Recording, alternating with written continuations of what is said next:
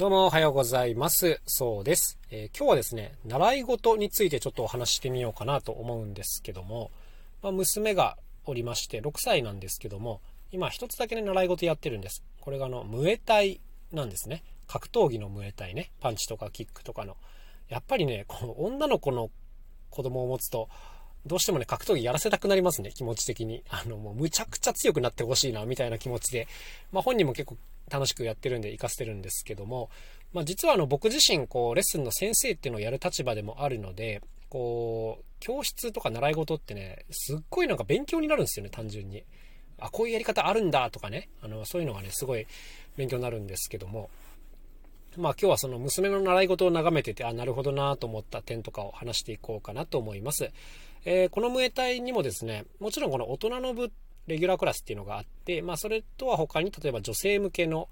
こう、なんていうんですかね、ガール、ガールムエタイみたいなやつがあるんですよね。まあ、エクササイズみたいな内容の強くなるというよりも運動しようみたいなコースもありますし、まあ、うちの娘が言ってるのはキッズムエタイという感じで、まあ、子供向けのコースなんですけども、まあ、その中でも特にこう未就学児向けのコースなんですね。だから基本他の子も何人もいるんですけども、みんなこう保育園、幼稚園の子たちであると。で、このぐらいの年齢の子たち相手に約50分のレッスンを毎週してるんですけども、50分も何すんだろうなと、はい、あの、思うんですよ。僕、この未就学児のレッスンを持ったこともあるんですけどもね、本当に難しいんですよ、このぐらいの年齢の子って。あの、言ってることもやっぱなかなか伝わらないし、こう狙ったこともまだうまくできないし、あと何より集中力が続かないっていうのがあってね、これはまあ、あの、限られた子は集中力続くんですけど、まあ大半の子は続かないですね、基本的に。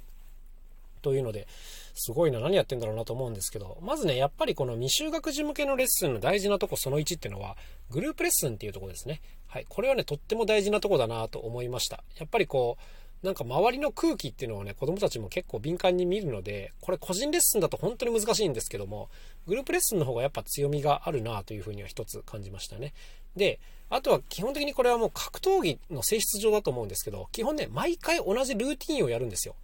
あの、最初に入って、こう、ストレッチして、準備運動して、で、そこからこう、パンチの時間があって、えー、キックの時間があって、はい、あの、縄跳びの時間があって、で、またストレッチみたいな、こういう流れがあるんですけど、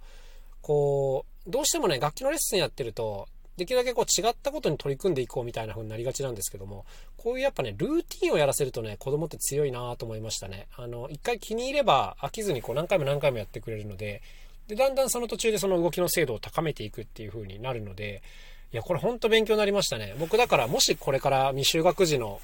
子供のね、楽器レッスンをやることがあったら、もう基本ルーティーンにしようと思いましたもんね。あの、どんどんいろんなことやらせるんじゃなくて、まずあの、同じことをずっとやらせるっていうのが、一つ本当に大事なことだなと思いました。なんかついこう、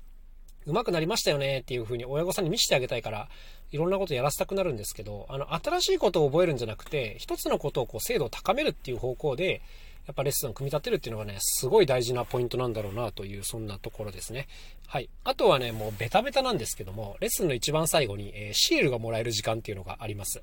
なんかこう、スタンプカードの台紙みたいなものを一つ持っていて、で、毎回レッスンに行くとシールを一つ貼れるんですけども、結構これを楽しみにしてる節があるというか、はい。まあ、あの、シンプルなことなんですけどね、あの、子供向けのピアノ教室とかでは、これやってる方も多いと思うんですけど、やっぱりね、こういうちょっとした小道具があるだけで全然こう、集中力が最後まで切れないなっていう風に、ま見て取れたので、なんかベタだけどやっぱ大事なポイントだよな、こういうのはと思いました。はい。でね、今日言ったのって、やっぱね、全部テクニックだと思うんですよね。その、他の人でもコピー可能というか、あの、やり方さえ学んでしまえば誰でも取り入れられるようなやり方なので、もうこういうのは本当になんか勉強の組み立てだよなと思いますね。この、レッスンってやっぱり独創的な内容をやるというよりも、こういう一つ一つのテクニックの積み重ねだよなというふうに思います。はい。で、